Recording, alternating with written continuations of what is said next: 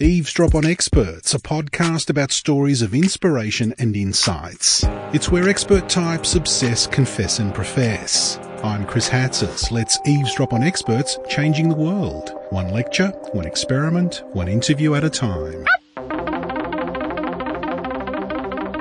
Synthesizers. If you're any kind of music fan, you'd be very familiar with the sounds they make and how electronic instruments have influenced rock, pop, and avant garde music over the years. What many people don't know is that the Grainger Museum in Melbourne was at the heart of electronic music experimentation in the 60s and 70s. Composer Keith Humble transformed the museum into the Grainger Centre, an electronic experimentation studio for students and composers.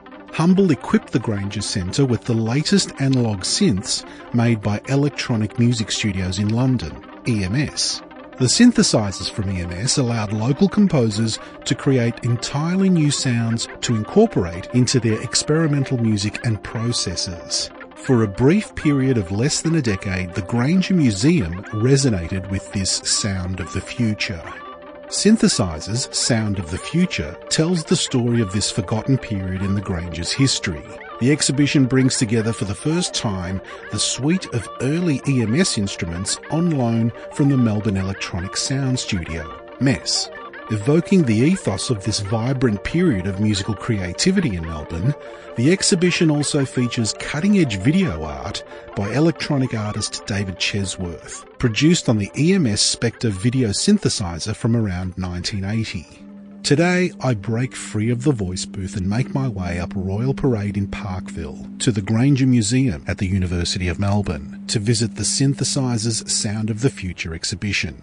I'll talk to artist and composer David Chesworth, Byron Scullin, composer and director of the Melbourne Electronic Sound Studio, and Heather Gaunt, curator of the Grainger Museum. First up, I meet Heather inside the museum. We do a walk and talk through the space and marvel at the Sound of the Future exhibition's many items on display. In the background, you can hear these instruments and exhibits contributing a wonderful soundtrack to our chat. The Sound of the Future, it's such a lofty kind of title for an exhibition. Can you tell me the idea behind putting it together? The title's actually sort of interesting because it uh, it, deliberately I was going for a sort of nostalgic feel to it. It's supposed to be a little bit naive and nostalgic in the sense of how we sort of word our feelings about that period. So I could have given it a, a much more hip title, but Sound of the Future, synthesizer Sound of the Future felt felt the right feel. Anyway, so the exhibition came together directly out of my investigation into the Grainger archive. I've only been in this role as the curator of the Grainger for 18 months, and so it's still a process of, of finding my way through this incredibly rich, diverse, and, and deep um, archive that we have here on um, Grainger and his material. And so, as part of that, I was looking at some of our video content that we had and looked at a video from 1976 which showed Les Craythorne working with this large synthesizer the uh, Synthi 100, and the video showed some footage of Percy Grainger working with Burnett Cross, who was the physicist that he worked with in the 40s and the 50s, and looked at the translation of this uh, free music score that uh, Grainger had written. Um, and that we have a legend of in the museum, legend as in a, a display legend, and seeing Les Craythorne translating that and making it into sound for the first time with the Synthi 100.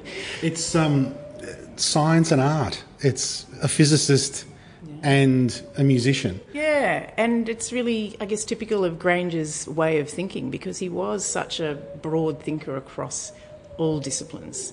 Sort of almost a, a, an undisciplined thinker in some ways he's been described at, partly because he actually never went through university himself. So he didn't have that sort of disciplinary structure of, of codifying ideas in the way that we might expect now, which uh, I think gave him the opportunity to think and to conceive of new ideas in a very free sort of framework. And he naturally was someone who wanted to break down all these barriers and explore shifts away from Western systems of, of meter and, and, uh, and rhythm and uh, pitch. So the idea when he bumped into Burnett Cross on a railway station, apparently in America in the 40s, and was like, "Oh, yeah, you were interested in some in some things." And, and Burnett himself was a amateur musician as well as being a physicist, and was the sort of perfect partner for Grainger. And then they literally, at his house at White Plains in New York State, were building all these crazy machines out of paper, cardboard, bits of stuff they found in the junk piles. But then Burnett was sort of feeding in this techno- technological side of putting in the electricity, literally, into these cardboard structures. And together they were, were doing these crazy experiments. But as, as a real outlier, because what I found fascinating with this is that the Princeton Columbia studio, electronic studio, was already in development not that far down the road doing some pretty amazing things. And Grainger didn't connect up with this. He, he was, as I say, an outlier in his thinking. And what period of time in, I guess, in the 20th century was, was most of Grainger's interest in this area uh, concentrated in? Was it the 50s? Well, in fact, Grainger himself describes thinking about free music concepts in as, early as his childhood. Um, there's these sort of stories of that he tells himself of being on a boat on Albert Park Lake as a child and looking at the lapping of the waves on the side of the boat and this sort of triggering ideas about waveform literally and connections with sound and, and with this, this sort of freedom of, of pitch and gliding tone, this sort of ooh, ooh, which was his, his, uh, his ultimate conception in, in freeing up pitch from this step step um, system. And so he was composing in this way from a very early age as well. So, literally, the first decade or two decades of the 20th century, he was creating music that was breaking down these structures. Early aleatoric music, things like John Cage would be doing 50 years later, he was already in that headspace. So, his experimentation, though, really didn't start happening in terms of the instruments, trying to create a new instrument that could make these sounds that he heard in his head until the 40s or the 50s. But it was a work of a, of a lifetime, really. I'm always um, fascinated by the vision of Melbourne in the 50s, you know, post Olympics. It's sort of, you know, the newsreel footage of, of scenes of Melbourne. It's all nice and quaint. But there was this underground scene of avant garde musicians making music and, and putting um, their ideas together. I always find that quite interesting. I think that is fascinating. But the other side of it, of course, is that at the surface and what people saw was a very conservative music tradition that was happening. And, and the conservatorium next door to the Grainger Museum here inevitably was teaching a, a, a classical Western tradition of music and music uh, performance. And Keith Humble, who we'll talk about more later in terms of this exhibition, was uh, a product of that conservative Melbourne period, but also an example of someone who was really, like Grainger, uh, an outlier, a radical thinker, a utopian thinker in terms of his own musical practice and, and compositional ideas. And so he, he's such the, the classical example of someone growing up in Melbourne in this period, a prodigy on the piano, became a, a jazz pianist, and then um, as John Whiteoak, who's done a lot of research on Keith, talks about, uh, this, the returned soldiers came back from the Second World War, and so the the positions in the jazz clubs that these younger musicians were able to fill, who were in their teenagers who hadn't had to go to war, suddenly they were seeing that they might have been losing their jobs. There was this eh, returned. Um, sort of musical expertise, and so then an incentive to to study further, to gain more qualifications, and to look internationally and beyond. And this is what Keith did. So he came to the conservatorium, studied, and then rapidly got, got himself a, a scholarship to go to the UK, which he found actually similarly difficult and conservative in a lot of ways and ended up going to Paris, where he had a fantastic time for a decade, um, hanging out with the avant garde and, and, really doing some incredible things. So then his response coming back to Melbourne in 56 meeting Grainger here at the Grainger Museum and being fascinated by Grainger's thinking, but also a little bit horrified about what was happening in Melbourne or what wasn't happening in Melbourne compared to what he'd been experiencing. So then it was another decade before he came back in 66 to take up a role at the Conservatorium, and he literally brought with him this, this whole head full of, of experimental improvisation, um, electronic music ideas, and um, in, in some sense it sort of blew the Grainger apart. The exhibition uh, concerns itself mainly with that period of time between 1969 and 1974. Again, a, rel- a relatively early time in terms of the mainstream acceptance of, I guess, electronic music and synthesizer music? Was it still a unique thing for, like, in the city of Melbourne, and not just uh, in Melbourne, but the, in Australia and and more particularly the conservatorium? There were pockets of activity in early electronic music in Melbourne, certainly through that period and before. So, some key figures that stand out, for example, uh, Val Stephen, uh, an amateur um, musician uh, and a, a, medical practitioner, was working in this space, built his own synthesizer, and was doing some really amazing things. And in fact, was the first to publish um, or have a, a, record produced of electronic music on an international label at, at, this time. And Bruce Clark, who had the Jingle Workshop, was already working in this space as well. Um, in a very commercial sense, very different to Val Stevens. So he produced the first fully electronic jingle for a cigarette commercial at around this time. So it's not as if there was nothing happening, but it was um, in, in little pockets. And certainly Bruce Clark had some connections with Keith Humble. There's, we've got a, um, some ephemera in the exhibition that talks about a workshop that he did as part of the Contemporary Music Society in the late 60s. But I think what Keith did was to create a real centre of activity and a hive of excitement around early electronic music in association with his ideas on education, the, the democratisation of music education, he was very passionate about, which again aligned beautifully with Percy's ideas. And significantly, he brought some of the earliest commercially produced analog synthesizers into the museum to create this electronic music studio. And I think that that's a key shift because instead of it happening happening in someone's private home, in their garage or in their kitchen, instead Keith was able to create a context in which students and other musicians could come to a place and use these professionally made instruments uh, and experiment with this amazing new sound. And this is actually what happened. And the reason why I've limited the exhibition period to, as you say, sort of late 60s to 1974 is specifically because that's the time that Keith Humble set up the studio here at the Grainger and that this hive of activity was happening. And then in 74, he moved on to La Trobe University and set up the fantastic music department up there.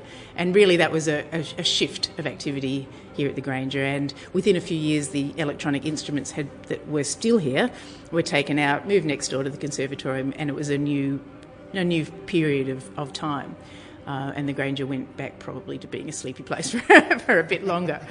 Um, there's a quote by you, in fact, in a previous interview somewhere where you said um, the music and the instruments that uh, are part of the exhibition and also part of the Grainger generally uh, are current and contemporary, yet drawing us back to the period of resistance and experimentation.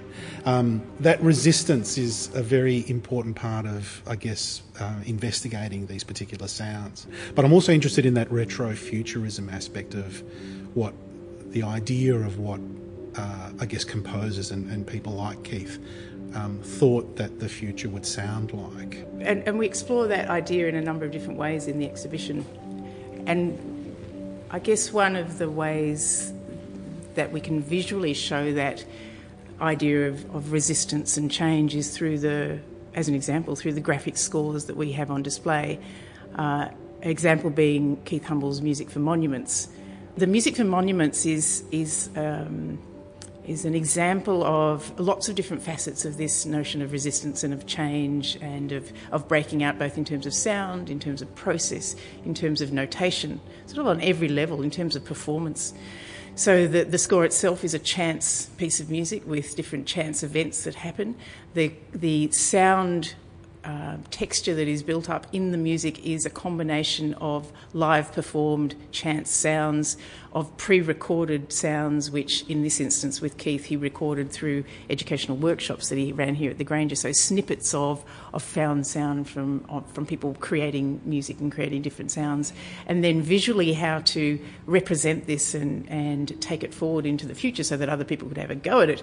Uh, these scores which combine traditional notation, in this case of this score, there's a bassoon line which is traditionally notated, but immediately above it is a strip of colour and graphic shape, swirls and twirls and dots and squiggles and, and sweeps of orange watercolour spread across the score. Very, very untraditional, very challenging for future players to perform. Uh, and as a, as a package, it, it sort of represents this breaking down of what we expect music to be, what we think it's going to sound like, or how it is structured, um, and an expectation that the audience is also going to, to do something different with it.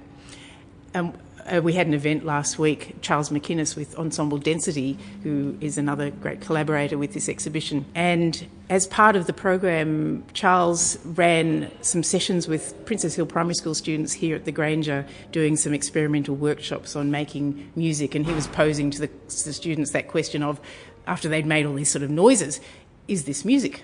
And it was great with these little grade fives and sixes going, oh, nah, or yeah, maybe, or well, well, why? You know, what is it that makes it music? So then we ran, he ran another session like this with adults on the weekend on a Sunday a few days later. Again, we did similar exploratory activities. He posed the same sort of questions. We had more of an adult discussion, but similar outcomes. Nah, yeah, maybe, um, and all sorts of things in between. And Charles recorded parts of these workshops, as had Keith previously, and then that fed into a performance of monuments, or a section of monuments at the Recital Centre on Tuesday a, a little while ago. Um, using these fragments, and as members of the audience, we were invited in a chance sort of system to, to contribute to the sound. So so different to the sort of music that was happening in in Melbourne in the in the 60s to have Keith bring this sort of thing in and, and be doing this. But what I find is really interesting is that he didn't throw away traditional music in any sense. He wanted to explore the full spectrum of, of making sound and, and making sound collaboratively. And so he formed a society called the SPPNM, Society for the Private Performance of New Music. It was a bit private, bit bit bit niche, uh, but nevertheless, with that, it was a, again a combination of both traditional music all the way through to the present. So you might have a program that had Mozart, Grainger's Random Round, and Varese, something by Varese or Bartok or Humble himself. And it was more about the process of performance and what could be discovered through um, experimentation, Uh, and performance and working together in new modes than it was about some sort of text or, or perfect performance. So everything he did was was deliberately. It was almost like you know, throw him a question. It's like, okay, how can I do the opposite to this? What, what can I? How can I challenge this? Which was very much a, the Grainger conception as well. What, what drove Keith, and I guess to an extent Percy, to challenge these things? What what drove them to try and find these new ways of composing and these new ways of thinking about music and performance. What, what do you think that is? It's about their understanding of sound. And I think as musicians and composers, a musician is trained obviously to hear very richly and to consider those sort of intersections of, of pitch and rhythm and all, all, the things that make up a, a sound. Uh, and obviously, if you're composing, you're, you're trying to, to do this in hopefully an individual way. I mean, you're not going to be reproducing the sound of the past, you're going to be trying to create something new. And I think for both of them, they were working within a, a context of the obviously the world in which they lived, the sorts of sounds that they heard, and how they expressed uh, their way of existing in the world. So for Grainger, if you think of, he was literally the most travelled composer of his era because he was this professional pianist, he was endlessly touring around, but he was hugely curious about everything. So as he went, you can imagine these huge ears listening to sounds. Gets off the ship in Durban. What, what do you hear on the site, on the on the in the docks? The, the sounds, the calls, the, the, the the music of the of the local people. Um, he's going to all the concert halls. He's going to museums and he's looking at structures. Even of you know he was fascinated by beading and uh, in terms of you know um, Native American beadwork vests and things like this. So colours and shapes and forms in other forms apart from sound. So he's and also he's working in a world in which um, technology is suddenly opening up new ways that you could mix sounds. So from you know 1880s when he's born and he starts hearing the sounds in Melbourne of uh, Chinese music. He's fascinated by this opportunity to hear things. And then um, he's travelling in Europe. And then, of course, um, the radio and radio broadcasts become available and, and, recording. He's one of the first to record on records. And so we've got letters where he's, for example, comparing the voice of uh, opera singer Tetrazzini with Nellie, Mel- Nellie Melba and be able to say, well, Melba has the, Melba's voice has the sound of the mid-distance blues of the Australian landscape, whereas Tetrazzini's is he actually uses this phrase, the whore voice of the European tradition or something. So he's having an opportunity to hear sounds that were unlike what a previous generation could do. And because he is this endlessly curious person, he puts it together in new ways. And I think for Keith, it's the same sort of thing. It's where we, uh, Keith had the opportunity going to Europe to hear these early analog synths and to experience electronic sound for the first time. And clearly that blew his mind. And the opportunities of literally feeding electric current into a machine and making absolutely new sound that nobody had ever heard before. That's, that's got to be one of the most exciting things a composer could ever be given.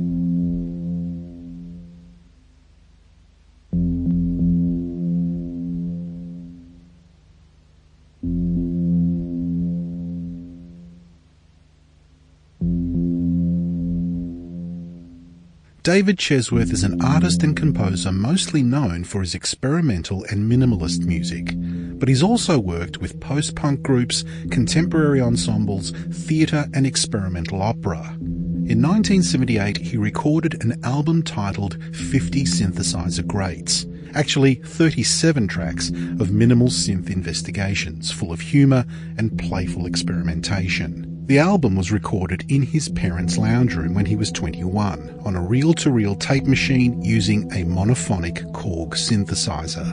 I've always been somebody who's um, explored opportunities. and um, my friend Philip Brophy had a, a synthesizer um, that he was using, and I said, Can I borrow it? And figure out what it does. And so um, the actual making of those tunes was the act of figuring out what that particular synthesizer did. Um, it was um, a Mini Korg 700, which is a monophonic synthesizer, meaning it could only make one sound at a time, and had a whole lot of pre switches and um, lots of little things you could uh, sa- um, modifications to the sound. You could switch in and out and do lots of fancy things. So I wanted to figure what, out what they were. And so each of the tracks, there were 50 tracks originally, is a different is an exploration of a different setup and patch. And while I'm doing that, I thought I'd put down these kind of tunes. And I'd also just bought a reel-to-reel uh, a tape recorder, which had just come on the market as a consumer item. I think I paid $219 for it at, at Douglas Hi-Fi at the time. Not the store with the big reel-to-reel um, I think it was. machine I think on it the was. front. Yeah, I remember that yeah. store. And I could layer sounds up. So as I explored one particular sound, I could then bounce that across as I explored another sound. And before I knew it, I was making these kind of proto compositions.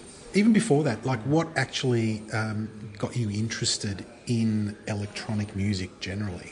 Trying to think why electronic music. I was definitely interested in music and definitely interested in sound. And retrospectively, I just think I, I had such acute hearing. I didn't know at the time, but I was.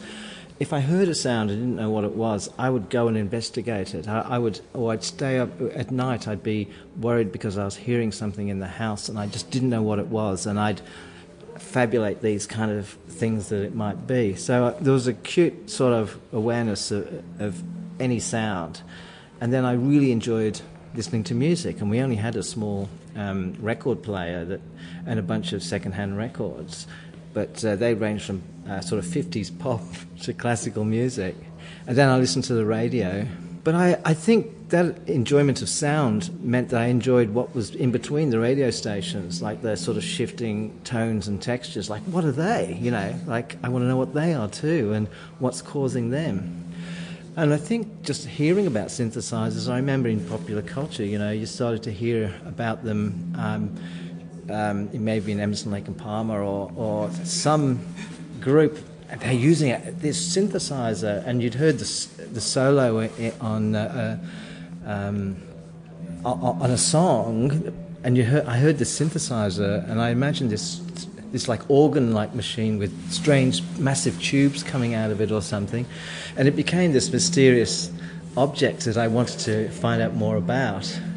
So I think as a cultural thing, I wanted to find out what it was and what it did, as much as just having some sort of, you know, essential enjoyment of what came to be called electronic music.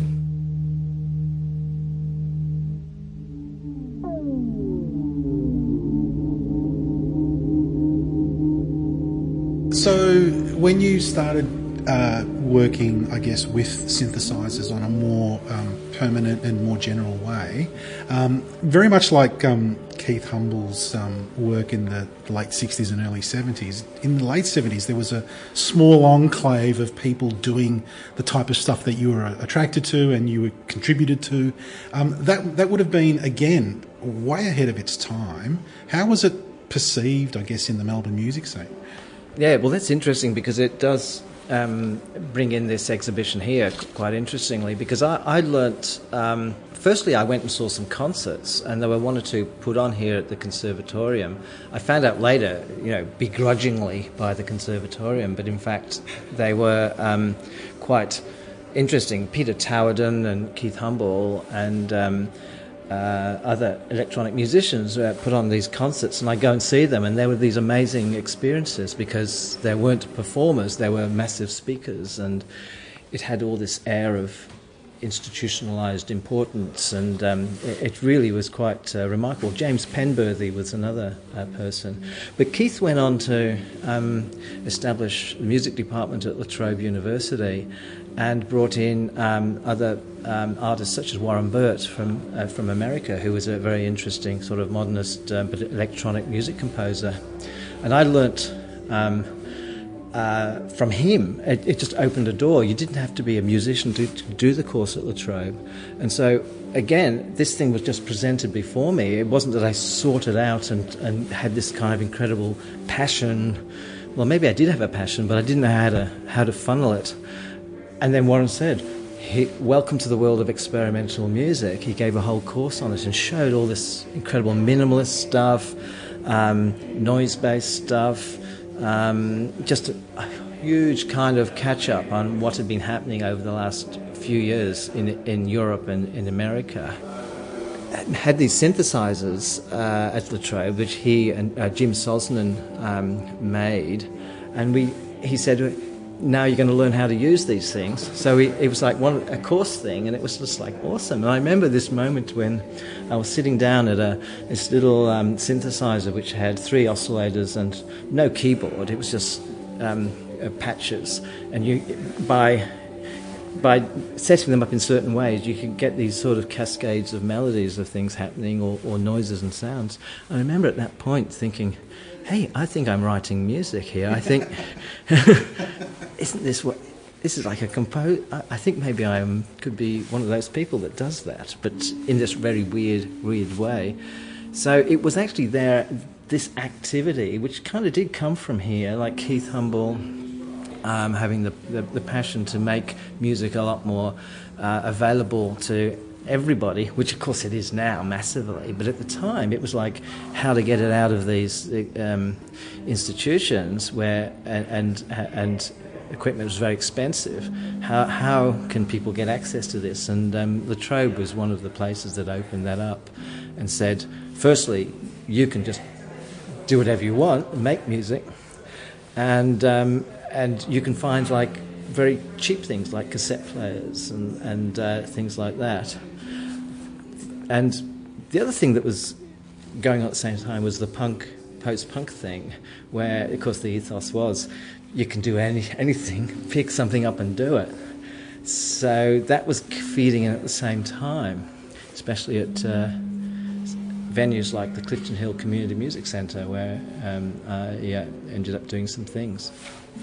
Heather touched on this before about how, and so did you, about how um, it's very accessible and it's very inviting in terms of anybody can start noodling and start creating something. And not only that even before that build something then play it and then create things and then compose things. It's all sort of within one kind of motion or one action. Uh, well i thought yeah synthesizers um, yeah i kind of I, I think about them like in the sense of Percy Grainger it sent uh, idea of free music, and he wanted to find new ways to express the world in, in creating a um, yeah free music. And, and I like to think about synthesizers as as freedom machines in a sense too, where the um, and each synthesizer has its own version of freedom because it's also there's there's lots you can do, but only within the way it is set up. But I think it allows, yeah, the, the per, a person to be a, a, maker of music and a, pl- a, creator and a performer all at the same time. Um, especially um, now, um, people are so interested in live performance using synthesizers. There was a, a point when it was originally often they were used to play transcriptions of things, or people would notate scores, and then they'd get um, um, one of these synths out and then recreate the sound that they'd already scored. But now people are um, are using them to to make music in the moment, which is serving them, but in, in a lot of instances, a lot of gigs. Um, serves an audience that enjoys that the, the spontaneity. So the idea of what music is this thing that's you know specialized people play from a transcription, you know, notation, whatever, um, or um, record in a recording studio. I think synthesizers cut through all that and enable something quite spontaneous and immediate to happen, which has gives people a, a, a connection with the here and now in, in a lot of concerts. And without any formal, what's known as formal training, I guess, as well. That's right. So the whole stigma of, of having to understand music, you know, from a sort of a Western point of view, is, is, is no longer relevant. Um, because the palette, the, the sonic palette that's opened up is is completely off the grid when it when you compare it to traditional music making, where you have you know 12 notes within an octave. Here, you can have as many notes as you want, and um, you know, it doesn't have to conform to a particular expressive sort of set of parameters that, that fit in with a, a, way of thinking. And so, yeah, they, they, do enable like completely out of the box and other ways of, of making sound. Not to say that it's the, there's still this, you know, within communities and all that. There's a set, you know, there's all these genres and ways of this is the way you know a certain style should be. So there are still those issues, I think, of people um, trying to still trying to find their own personal expression that um, that fits in or challenges or interacts with other people in an interesting way. That that always remains a, a kind of a, a, a, contentious thing, I guess. Analog versus digital. We can now get plugins and laptops um, and uh, software that does all the things back in the 70s where you had to physically yeah. plug in things with cords. Yeah. Um, is there uh, anything in particular you would prefer? Are they both good? Yeah, I think they're both good. I do, at the moment in electronic music performance around the city, and uh, people love seeing knobs being turned and plugs being plugged in. They don't like seeing laptops so much and, and keyboards being played, but, but they're, they're okay up to a point. So there's this sense of um, getting to this essentialness of, of, of, of music making being, yeah, connections between modules and knobs turned. But ultimately, sonically, um, I think there's, there's, lots of similarities between you know what digital can do and what analog can do, and um, but how digital has allowed the sort of natural world to be incorporated into music making is fantastic. Like programs like Live and uh, Max uh, M- M- MSP have enabled this incredible rich palette where the electronic meets the acoustic and then you get these hybrid forms. And you'll find that a lot of the very new analog uh, sort of euro racks as they're called which a lot of people play have a lot of digital uh, what seem like analog um, components with uh, cords and all that are actually digital and they're doing a lot of those things as well so there's a reverence yeah. for the past almost. Uh, yeah, the performability of the the, the the, the connectivity is really great, and because it's less abstract when you see people plug things in, and it's like you're plugging in your own synapses when you make those kind of connections. Whereas you know the laptop lid is always like this abstract world, which is kind of denied from the performer, and the, the listener feels that they're missing out on this other zone, which is in the in, in the sort of virtual world of the computer. Whereas knobs and and switches and cords, it's all out there. You can see what you imagine to be electrons flowing and um, connections being made.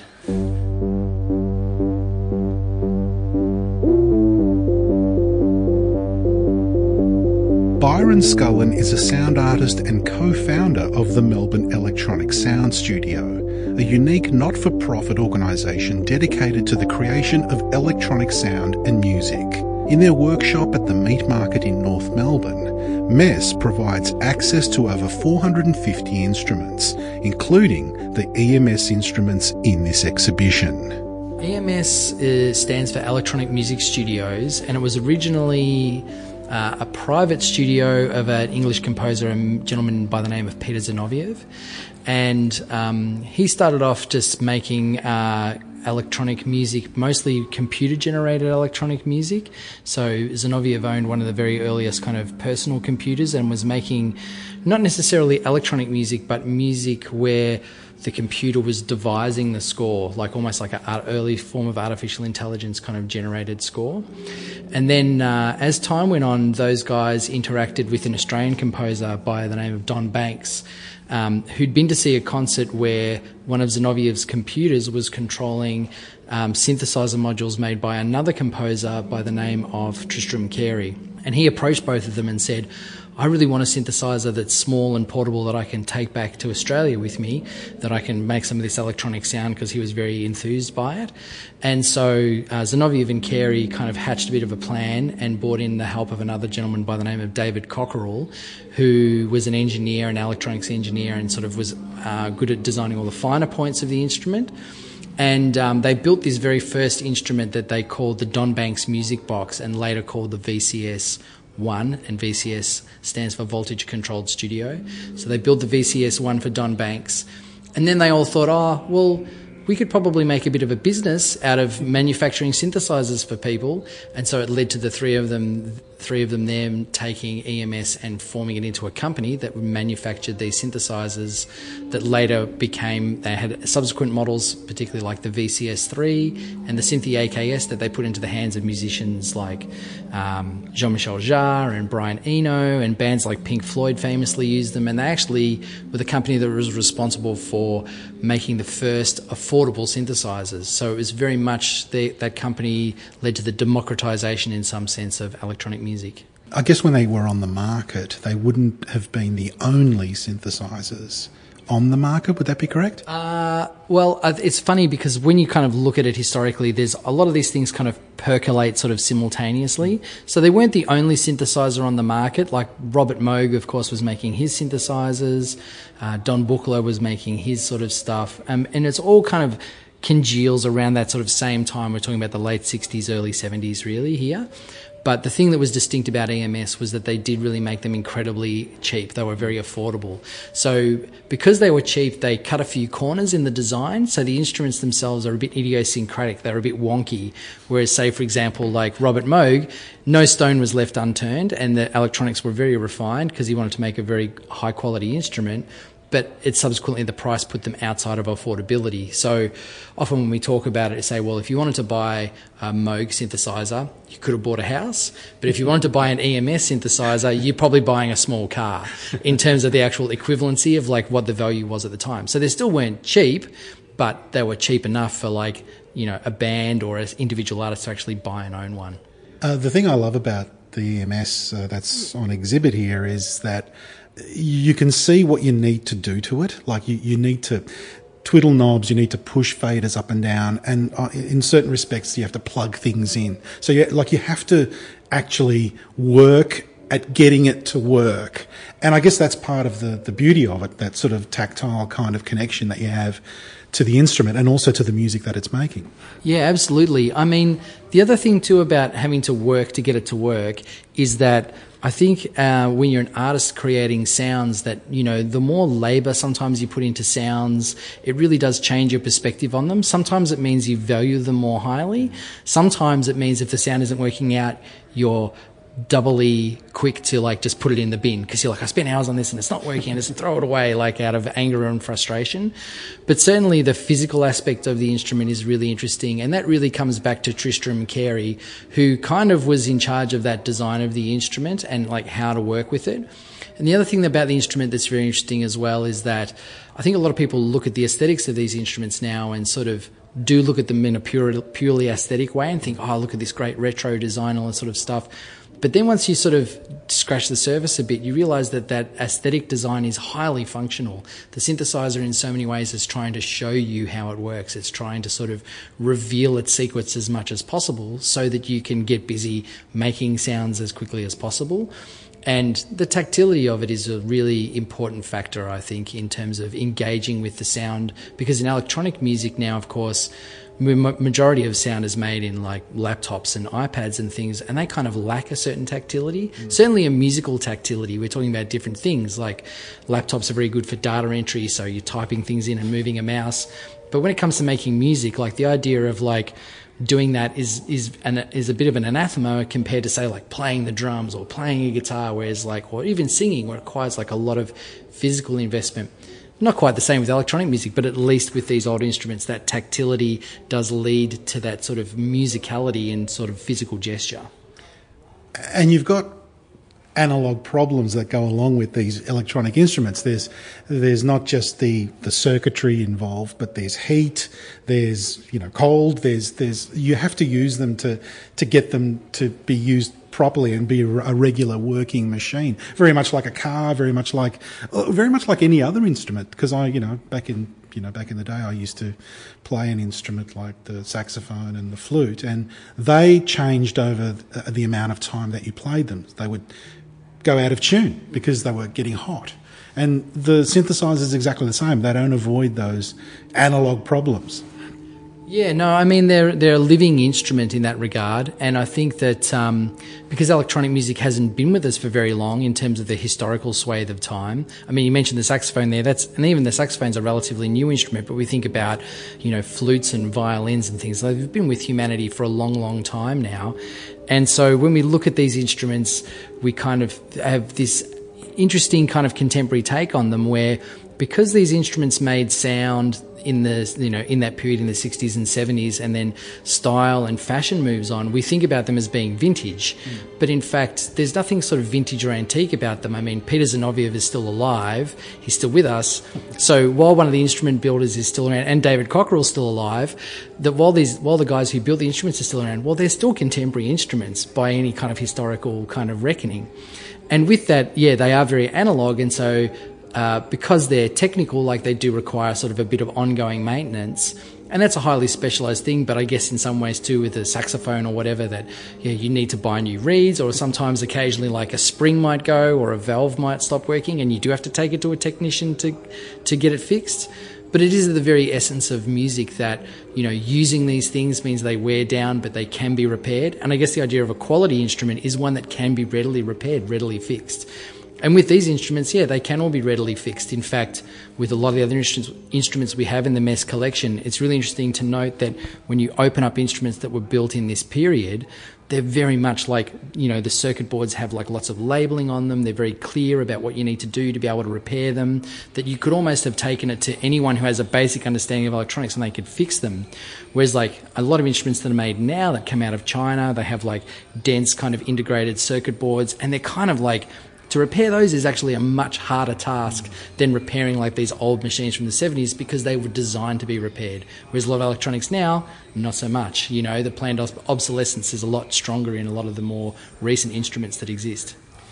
The thing I like about um, the synthesizers on exhibit here is that although they're they're complicated and, and, and convoluted to a certain extent, they're not intimidating. They're actually quite inviting, very much like the other parts of the Grainger Museum, where there's these instruments that that that inspire curiosity for people to go, what what does this do, or what does that do? And I find that these synths from from this age are very very similar.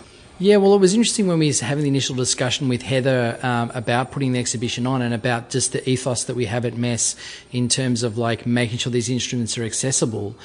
Robin and I were sort of thinking, well, you know, I hate going to exhibitions and seeing these instruments behind glass. Mm. Like, I want to play them. Like, I want to see what they do. Like, I want to have some experience of them and certainly when we're talking about like Keith Humble and him wanting to like make music accessible for people to be able to use and all those sort of ideas, it seemed logical that like here in the exhibition we should like make sure that people can actually touch those instruments, like they can fulfill that desire to like want to manipulate something and hear what happens and hear what it makes because you know who knows who's going to walk through the door. Like maybe there's someone some young kid who's like never experienced electronic sound and all of a sudden it's like you know switches a light bulb on in their head. Or maybe it's a, even someone a bit older who's never really experienced electronic music before and maybe has a bit of a dim view of it but then all of a sudden they put the headphones on and start turning some of the dials and kind of come to a different realization of like why so many people are fascinated with this type of sound and these type of instruments. Robert Moog um, used to always say that synthesizers aren't fake instruments. They're, they're real instruments. They, the sound they make are supposed to be real sounds. Do you reckon there's still a, even in this day and age, do you think there's still a kind of reluctance to accept synths as you know real instruments, or is that gone completely? Uh, look, no, I think it still exists for sure, but I don't think it was quite as dominant as like probably the time that Moog kind of um, said that. Um, and certainly, like my experience of being someone who was like born in the 70s and grew up through the 80s and 90s was that I lived through a time when like synthesizers, I guess, in terms of the popular culture, like they were very much there, but the way that they were marketed and sold and presented was this idea of like, oh, look at this machine. It, it, it, sounds authentically like a trumpet, or it sounds authentically like a trombone, or it sounds authentically like a string instrument. And that's only become more sophisticated as time goes on with other forms of synthesis like sampling, where you can literally record the instrument playing a million different ways and it sounds perfectly articulate. And in fact, a lot of commercial music that you might hear on television and on the internet, it's actually made with a lot of uh, artificial means. And so, but it sounds very authentic. So to some extent, like that kind of, yeah, these things are kind of like canned boxes that aren't real proper instruments. That still exists. But when you look at the designers who made particularly these EMS instruments, they were coming out of like the avant garde, they were coming out of experimental music, and they really wanted these things to actually make all kinds of non musical sounds and actually be instruments in their own right. But it did really take it because the wheels of culture moved pretty slowly. So it took a generation for that to kind of really occur. So as a young person myself, being aware that there were synthesizers around that were like, you know, band in a box type situations, I was also aware that there were these other instruments that just didn't do any of that at all. And they were so much more compelling because they were like fascinating worlds that made these kind of crazy sounds. But it did take a long time for people to suddenly go, oh, well, the EMS VCS3 can make a good trumpet sound, to being the EMS VCS3 makes a good sound. Like it is its own instrument in its own right. And it's just taken a, it's taken a long time for that realization to happen. So now younger people that come into MESS and work with these instruments, are much more ready to just take on the instrument as itself. Like they kind of, that realization has happened. And I think it was a frustration for the people at the time when they were making these instruments in the late 60s and early 70s that that wasn't people's first thought because I think electronic music was so strange and so foreign. It's hard to think about it now, but at the time it was so foreign that that that was the that was a way that they could find a way into it was that ah oh, this thing can be made to sound like an acoustic instrument rather than being this strange beast that made sounds that nobody could really quite comprehend or didn't know where to put them. It's Emerson Lake and Palmer, fanfare for the common man. We have that film clip to thank, I think, in a lot of ways. Because yeah, you, would see that machine and go, what is that? Yeah, yeah, yeah, yeah. Uh, yeah, yeah. I know, I know, I know, I know. Because and then there's something sort of fascinating about them in that regard. You know, it's like, what do all these dials and knobs and all this kind of stuff do? You know. See, once again, a very inviting. Not inti- it's not intimidating. You want to find out more. You want to go, well, what does this do? What's that? What is that? Can Yeah. I do that? And then, really, you can. Yeah, no, really, you can, and I mean, and I think that's the thing is that they do. That's the very, guess, unique seduction of like a synthesizer as compared to say like, I don't know, like maybe people get seduced wanting to play the guitar because they see someone standing out the front of a band and there's a lot more theatrics that kind of go with the instrument. And I think maybe through playing guitar, you then develop a fascination with the object itself. But with the synthesizer, it's almost like the people playing the synthesizer, there's not much appealing about it. There's not really much theatrics. They're kind of stuck on stage. They're kind of there, static. But then the thing that they're operating is so strange and so foreign that it sort of, it, it, in certain people's minds, it prompts particular questions. Like I really think of like, particularly to those early Roxy music, like Brian Eno when he's in his like beautiful kind of transgender phase, like and just amazing looking. But he's playing this weird instrument. He's like this fascinating looking person playing this weird looking object and it's like in many ways that's a beautiful summary of like what draws people into like synthesis i think in some ways I have to disagree with you there. I, fi- I find myself playing air synth a lot of times during particular songs, so I disagree about the yeah, lack of theatrics. Yeah, well, I think I, we just we just we just categorise you as one of the people we like to call synth curious.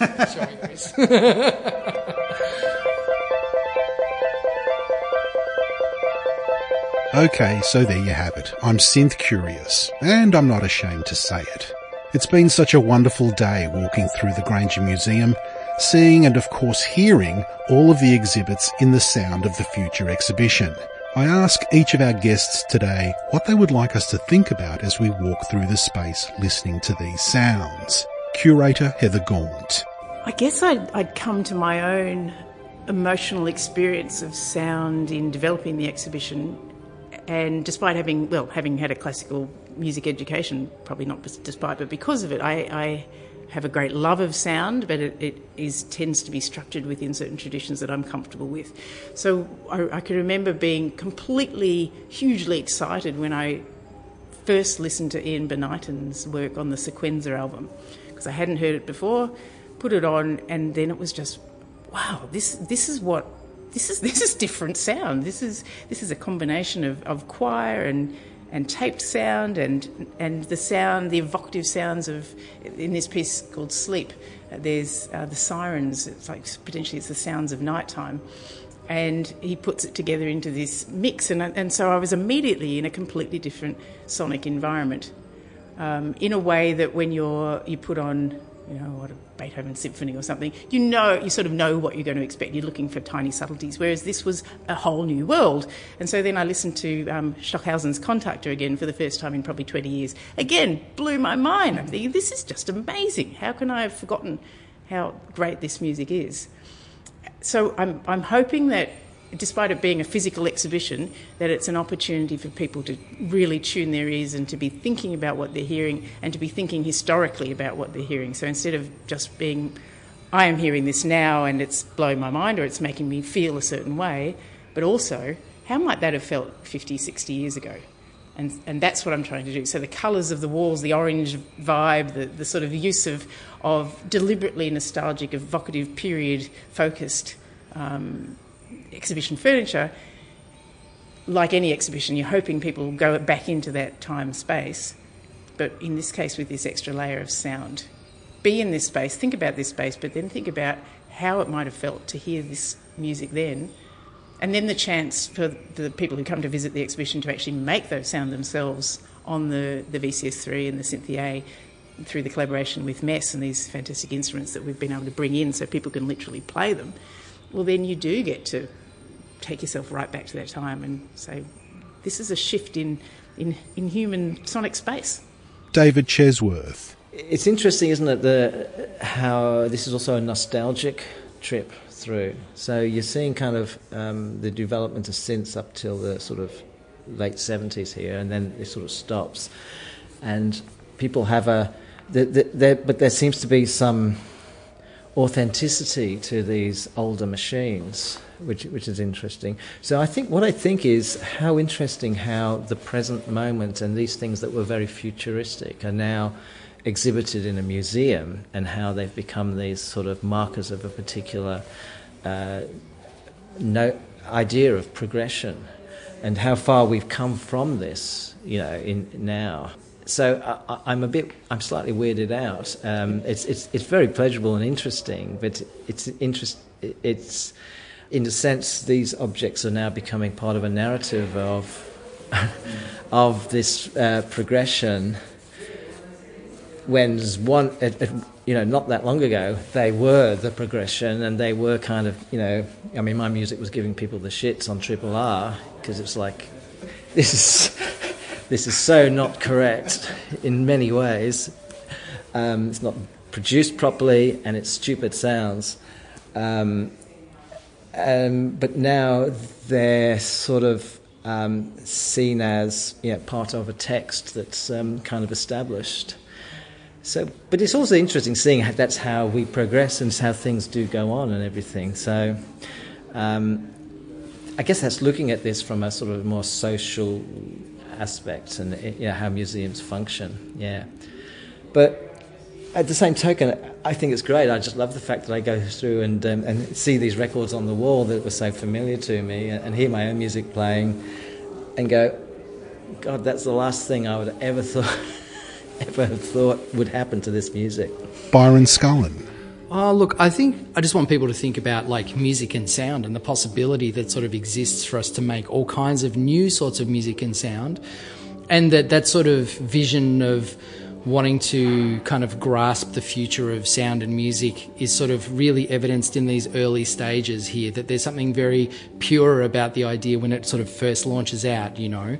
And that with the work of the guys at EMS and with people like Keith Humble that there's something very sort of pure and utopian and incredibly admirable at the heart of like what they were trying to achieve and that was to just introduce people to this like fascinating new world of sound that they'd sort of stumbled upon themselves and just really wanting to share that and have as many people engage in it as possible. And the exhibition is really set up for that kind of spirit to kind of come through that this sense of like engagement and activity and uh, and fascination with the actual sounds that these objects make.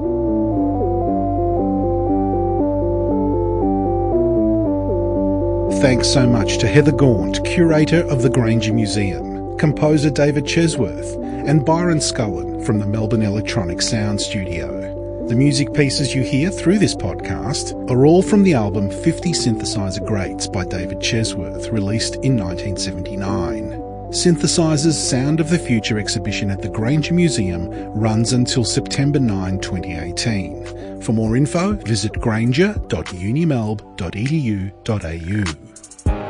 Eavesdrop on Experts, Stories of Inspiration and Insights was made possible by the University of Melbourne. This episode was recorded on August 9, 2018. You'll find a full transcript on the Pursuit website. Audio engineering by Arch Cuthbertson. Co-production Dr. Andy Horvath and Sylvie Van Wall. Eavesdrop on Experts is licensed under Creative Commons copyright 2018, the University of Melbourne. If you enjoyed this podcast, drop us a review on iTunes and check out the rest of the Eavesdrop episodes in our archive. I'm Chris Hatzis, producer and editor. Join us again next time for another Eavesdrop on Experts.